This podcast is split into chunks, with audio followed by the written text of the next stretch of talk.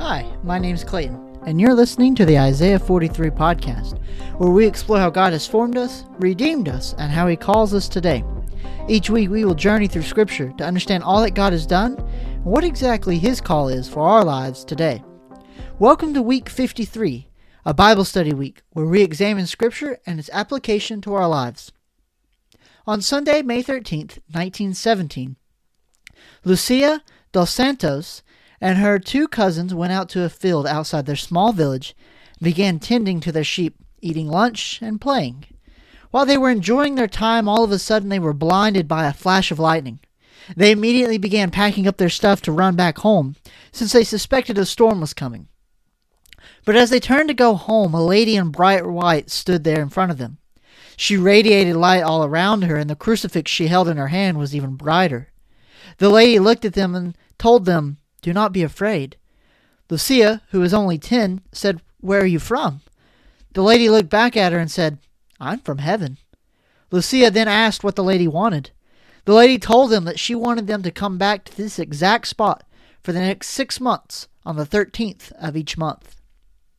Throughout the next several months, this lady told and showed the children various things. For example, in June, she told them that Jesus wanted the world to make special devotion to the Immaculate Heart of Mary. In July, she gave the children a vision of hell. She also told the children that Lucia's two cousins would die soon, and indeed, they both did die within three years. As time went on, she gave the children three prophecies. First, she told them that the Great War, or World War I, would soon come to an end and would tragically be followed by an even deadlier war. Second, she warned that the communists would erupt in Russia and would cause a great persecution of the church. The third secret, however, has been hotly debated by scholars throughout the centuries, or rather the decades. Because the secret was locked away for decades, some have said that it contained a prophecy of a third world war or a revelation of the end of times. Yet officially, the Catholic Church has said that the third secret was the assassination or attempted assassination of a pope. However, this lady in white was not done yet. She told the children that they needed to tell everyone they could to come to this spot and expect a miracle. On October 13, 1917, 70,000 people came to Fatima. It had been raining, and as the day went on, everyone started to get angry and antsy. Many in this crowd came as skeptics to disprove that anything serious was going on. Eventually, the children became fixated on something upwards, above them. The lady who had been appearing to them finally revealed her identity and said, I am the Lady of the Rosary. Eventually, she went on to open her hands, and according to Lucia, the lady made them reflect on the sun as she ascended. The reflection of her light continued to be projected on the sun itself. The children then began telling everyone to look at the sun. Lucia later explained that she and her two cousins watched as the Virgin Mary vanished into the sky to reveal Joseph, a young Jesus, and Mary all standing together. Together, they did the sign of the cross to bless the world. The rest of the crowd, however, saw the sun do things that defy explanation. Even the skeptics and secular groups that went to Fatima said they witnessed something they couldn't explain. One such individual was Dr. Jose Garrett. Dr. Garrett was a professor at the oldest college in Portugal and arrived at Fatima as a skeptic. About the event, he wrote, quote, I could see the sun, like a very clear disk, with its sharp edge, which gleamed without hurting the sight. It could not be confused with the sun seen through a fog. There was no fog at that moment, for it was neither veiled nor dim. The most astonishing thing was to be able to stare at the solar disk for a long time, brilliant with light and heat, without hurting the eyes or damaging the retina. The sun's disk did not remain immobile. It had a giddy motion, not like the twinkling of a star in all its brilliance, for it spun round upon itself in a mad whirl. During the solar phenomenon which I have just described, there were also changes of color in the atmosphere. Looking at the sun, I noticed that everything was becoming darkened. I looked first at the nearest object and then extended my glance further afield as far as the horizon. I saw everything had assumed an amethyst color. Objects around me, the sky and the atmosphere, were of the same color. Then suddenly one heard a clamor, a cry of anguish breaking from all the people. The sun, whirling wildly, seemed all at once to loosen itself from the firmament, and blood red, advanced threateningly upon the earth as if to crush us with its huge and fiery weight. The sensation during these moments were truly terrible. The professor, sensing the skepticism that he would eventually encounter of the event, would go on to add, quote, All the phenomena which I have described were observed by me in a calm and serene state of mind without any emotional disturbance. It is for others to interpret and explain them. Finally, I must declare that never before or after October 13th, 1917, have I observed a similar astromeric or solar phenomenon. He wasn't the only one who had set out to disprove the event, only to leave with acknowledging that something had happened. A secularist, atheist, anti church newspaper sent their editor in chief to Fatima to mock the event.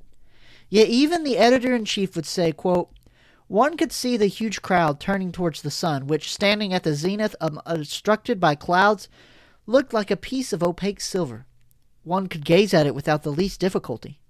It could have been an eclipse, but all of a sudden there was a great cry, and the nearby spectators started shouting, A miracle! A miracle! Before the stupefied eyes of the people who anxiously peered into the skies with uncovered heads like the multitudes described in the Bible, the sun trembled and darted this way and that. Its brusque movements, which were truly astonishing to behold, defied every known law of astronomy. The sun danced, as the people typically put it. At that point, the witnesses began to ask one another what they had seen. The overwhelming majority claimed to have seen the sun tremble and dance. Others claimed to have seen the face of the Holy Virgin. Still, others swore that the sun had spun on its axis like a giant windmill, and that it had plummeted downwards as if to scorch the earth with its rays. A few said that they had seen it change several colors in succession. Everyone who had been in attendance said something definitely took place. So that seems almost undeniable since you had reliable skeptical sources coming in and attesting to what they witnessed. But let's backtrack for one moment. What about the prophecies this lady brought to the kids? Well, it seems like they all came true. Yes, World War I would end in 1918, and by 1939, World War II would come around and the loss of civilian and military lives would be so much greater. Yes, eventually Russia would fall to the Bolshevik Communist Party and become the Soviet Union. The USSR, as it would be known, sought to exterminate church and all religions. And lastly, in 1981, Pope John Paul II was shot in Vatican Square, though he would survive. Well, if all of those witnesses saw something happen at Fatima, and all these events came true, then there has to be something legitimate to what happened here, right? I mean, if the Catholic Church rigorously investigates claims of marital apparitions and confirms the events at Fatima as one of the less than 12 confirmed and legitimate marital apparitions in the 20th century, then it has to be legitimate, right? Well, maybe. Either way, what we need to take away is that this is something that the Catholic denomination believes happened. It is a topic that, while may not be essential, is worth discussing and examining in a biblical light. I first heard of this phenomenon back in 2021 when I read Dr. Paul Kengor's book, A Pope and a President, John Paul II, Ronald Reagan, and the Extraordinary Untold Story of the 20th Century. Much of the research on this miracle at Fatima is taken from this book. Since then, I have wondered if this event or other marital apparitions have actually happened. So today, we will dive into the story of Fatima and examine it in a biblical lens. Before we do that, however, let us pray. Father God, we come before you today with hearts that seek your wisdom, Lord. But more than that, we seek your mercy. We are wretched sinners, Father, and we know that the only person who can deliver us from this body of death is you. And Lord, we know that you justify us and you sanctify us and you lead us in your truth, Lord. And I pray, just as your Son prayed, that you will sanctify us in your truth, Lord, because your true your word is truth, Lord. And I just pray that you will grant us wisdom. You will let us not be deceived by false teachers or false visions or anything else, Lord, but let us turn to live solely on your word, solely on your Son, Lord. Let us remember that our sins are forgiven. But don't let us go and live however we want, Father, but lead us with hearts that desire you. And should we fall into temptation, Lord, I pray that you will remind us that you are there, that you have not given up on us yet. And let us, with renewed vigor, come back to you. In Jesus' name I pray. Amen. All right, so where should we start? Now, this is an interesting topic, and there's so many places where we could begin. However, this is a Bible study week, and not an apologetics week. Even though in some ways this will be like an apologetics week in the way that we tackle a subject. However, the emphasis today will be on the biblical interpretation of this event. We will, of course, look at other evidence there is beyond the Bible to prove or disprove this event, but the primary focus will be on the biblical evidence. So let's start with an examination of miracles according to the Bible. First, let's turn our attention to Deuteronomy chapter 13, verses 1 through 5. As usual, we will be reading from the ESV or English Standard Version. So once again, Deuteronomy chapter 13, verses 1 through 5. If a prophet or a dreamer of dream arises among you and gives you a sign or a wonder, and the sign or wonder that he tells you comes to pass, and if he says, Let us go after other gods, which you have not known, and let us serve them, you shall not listen to the words of that prophet or that dreamer of dreams. For the Lord your God is testing you, to know whether you love the Lord your God with all your heart and with all your soul. You shall walk after the Lord your God and fear him, and keep his commandments and obey his voice, and you shall serve him and hold fast to him.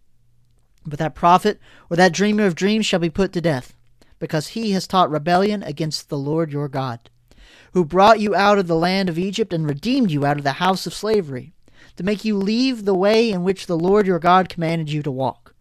So you shall purge the evil from your midst. So, according to Scripture in Deuteronomy, we see how to test a prophet or someone who has visions. We see that if they do signs and wonders and tell of things of all to come to pass and yet lead in a way that is contrary to Scripture, then we should not listen to them. We should purge them from our midst. What we come to understand through these verses is that there are certain things we have to know about miracles. They have to come from God, they cannot be contrary to God, and some miracles can be genuine. So far, that gives us a good basis to go on. Well, with all that in mind, I think we should look at what the Virgin Mary told the, Christ- the children back in Fatima. She told them, according to the official Fatima website, quote, that many souls would be saved from hell and the annihilation of nations averted if in time devotion to her immaculate heart were established principally by these two means.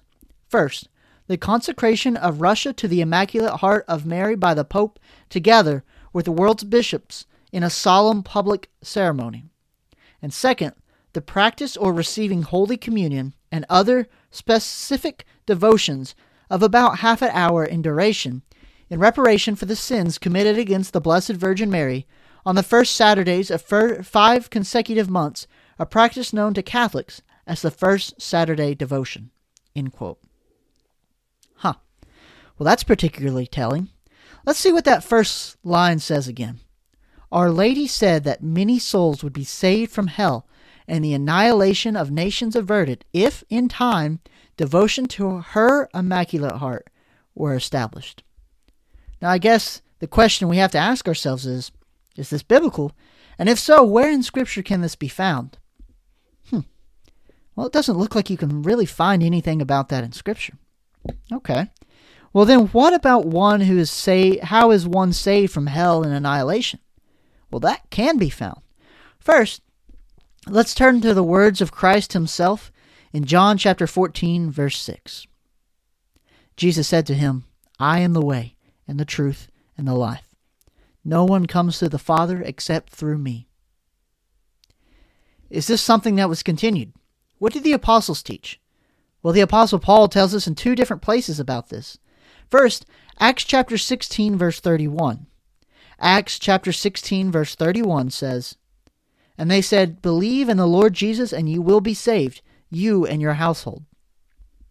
Additionally, the apostle Paul writes in Romans chapter 10 verse 9, because if you confess with your mouth that Jesus is Lord and believe in your heart that God raised him from the dead, you will be saved. Remember, Scripture tells us that if someone claims to have a vision or a prophecy, and claims something different than what God has decreed, then we should not even listen to it. Well, I think it's quite evident that the message presented at Fatima is contrary to what Scripture teaches. One is not saved from hell in being devoted to the heart of Mary. One is only saved from hell through the Lord Jesus. Scripture also reveals to us something important. It shows us time and time again that miracles usually have some specified form in which they take. For example, let's take the resurrection briefly. Jesus, time and time again, confirmed that the resurrection would happen. He tells us in Matthew 12 40, John chapter 2, verse 19, Mark chapter 10, verse 34, Mark chapter 8, verse 31, and more, that the Son of Man, the Christ, will die and be raised from the dead again. We see this even in the Old Testament as we examine Isaiah 53 and other chapters. It's a very specific miracle. what about the coming of Christ? Well, you see that foretold over and over again. Ultimately, we have to conclude that in John chapter 5, verses 39 and 40, Jesus says, You search the scriptures because you think that in them you have eternal life, and it is they that bear witness about me. Yet you refuse to come to me, that you may have life. What do the scriptures bear witness of? According to some translation, what do they testify about? Jesus, and Jesus alone. It is quite telling, however, that according to Stanley Jaki, a Catholic priest himself, writes in his book God and the Sun at Fatima, quote, Only in November did Lucia state that according to the apparition, the sun was to be a part of the miracle. End quote. Jaki's book also seems to go against the Catholic narrative and claims that what happened here was a meteorological meteorological event. Some have gone a step further, suggesting that something specific happened, such as a coronal mass ejection for the sun. Regardless, the point is the vaguer the prophecy, the vaguer the fulfillment. Aim small, miss small was a line used by Mel Gibson's character in the 2000 film The Patriot. What this line indicates is that if you aim for a tiny spot within a larger target, even if you miss, you'll still hit the target. And this logic applies here to the prophecies too. If you make a generalized, vague prophecy, then even if something happens, then you can still claim you were right because you hit your target in a sense.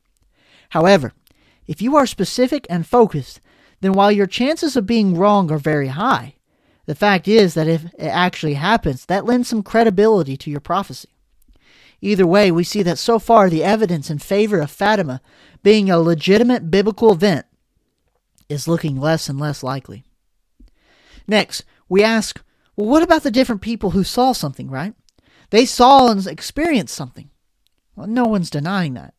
We already noted that there's been some to try to explain this another way, such as a solar event, a meteorological event, or even UFOs. But what if there was something far more sinister behind this event?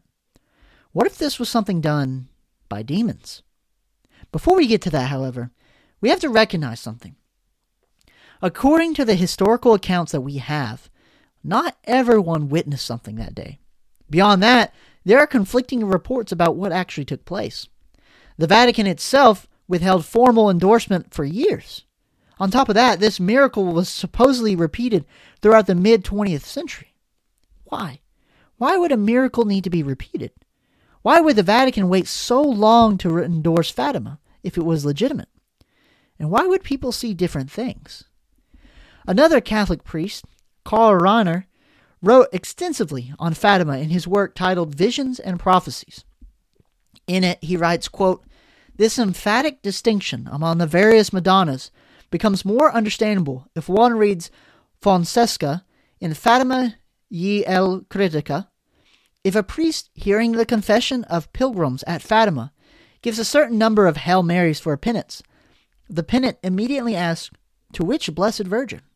The people, especially the children, wish to know exactly whom they should address the Queen of the Rosary, the Immaculate Conception, Our Lady of Sorrows, Our Lady of Joys, or the Assumption.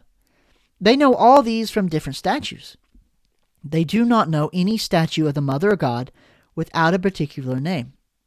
Finally, we must mention the prayer in which Lucia learned from the angel.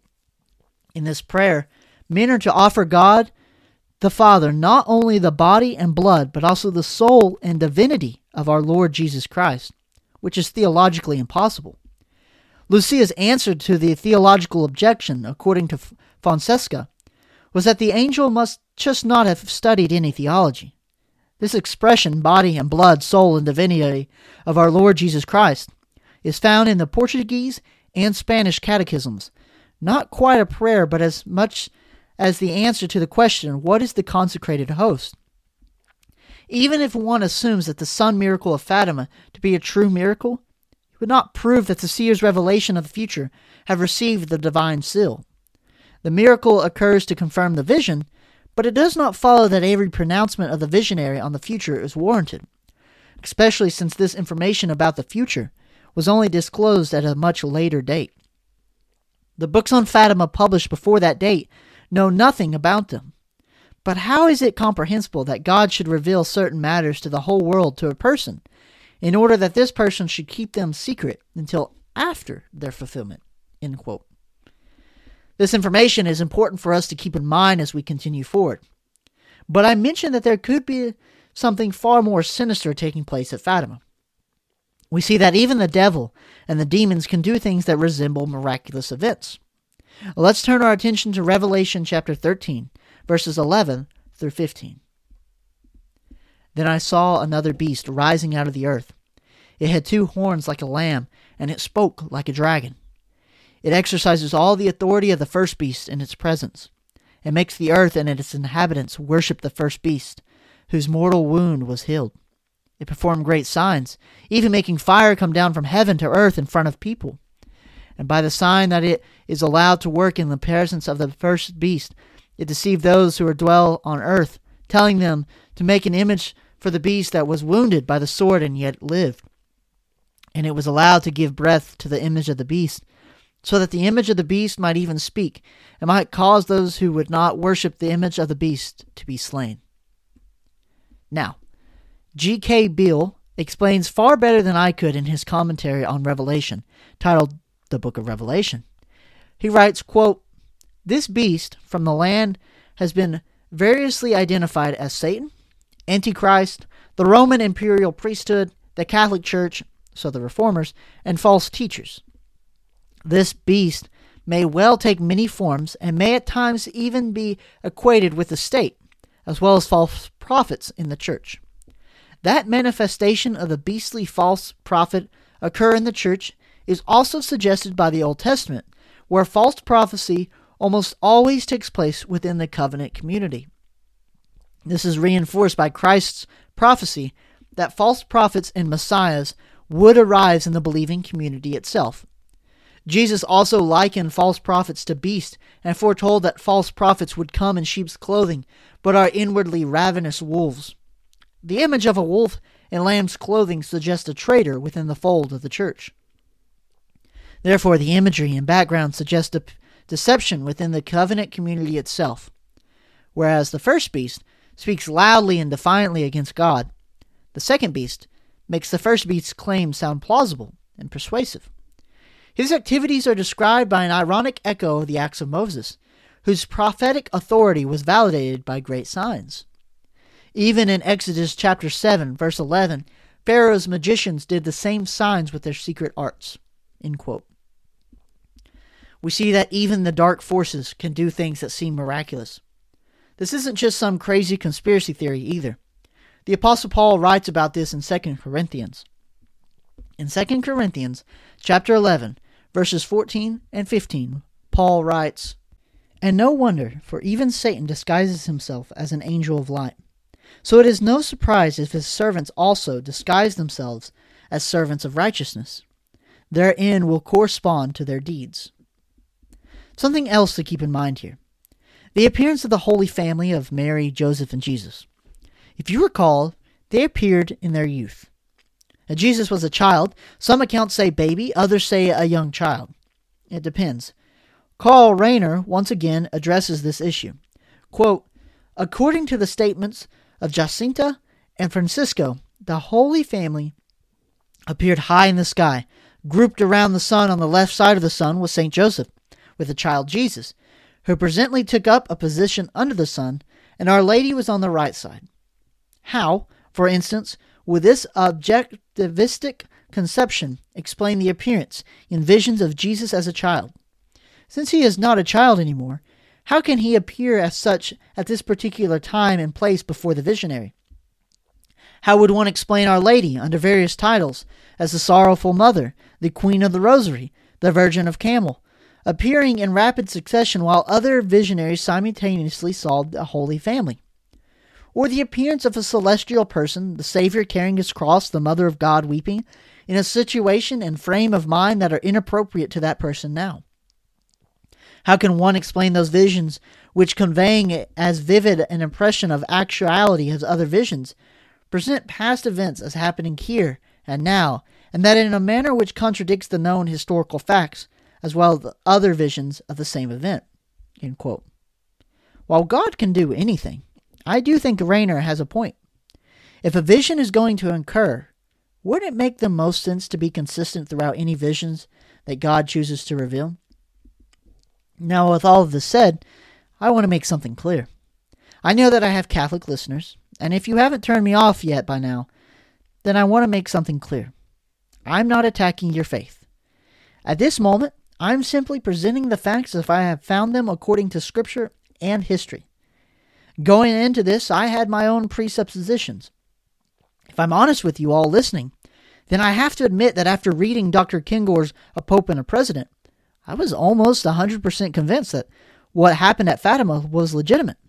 I could believe that it all happened. Yet when I was researching this episode, I had to walk away saying that while something happened, I don't believe that God was behind it. My polemics and my arguments against the Catholic reverence of the Virgin Mary would have to be saved for another episode. The goal of this episode was to tackle specifically the instance of supposed Marianal apparitions. Some are better equipped to tackle this issue than I am, and many have made excellent points. But overall, we must remember something that looms over our heads about what happened at Fatima and many other mar- places where Marianal apparitions took place. The only way we are justified by a holy and righteous God, the only way we are saved from hell, is by faith in solus Christus, in Christ alone. Do not be deceived. And until next time, May the Lord bless you and keep you. God bless.